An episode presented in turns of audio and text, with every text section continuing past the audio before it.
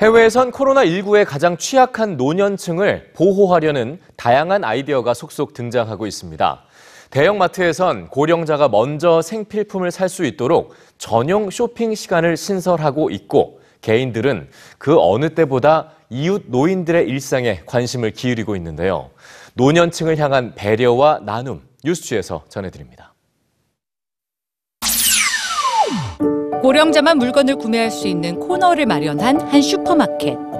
80세 이상에겐 마스크와 손 세정제 무료. 그리고 미처 물건을 사지 못한 고령자를 위해 친절한 안내문을 내건 슈퍼마켓도 있습니다. 코로나19 확산 공포가 몰고 온 사재기 경쟁 속에서 생필품을 구하지 못한 고령자를 위한 작은 배려들입니다. 해외의 대형마트들도 고령자들이 먼저 쇼핑할 수 있도록 시니어 전용 쇼핑 시간을 속속 신설하고 있습니다.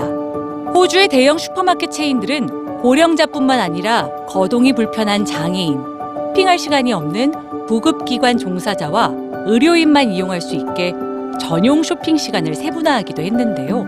이 배려의 시간은 community hour, 즉 공동체의 시간이라고 불립니다.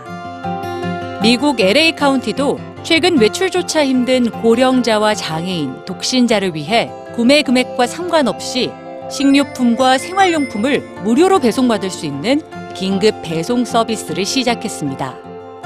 사회적 거리를 유지하며 주변 고령자를 돌보는 개인의 아이디어도 빛을 발하고 있는데요.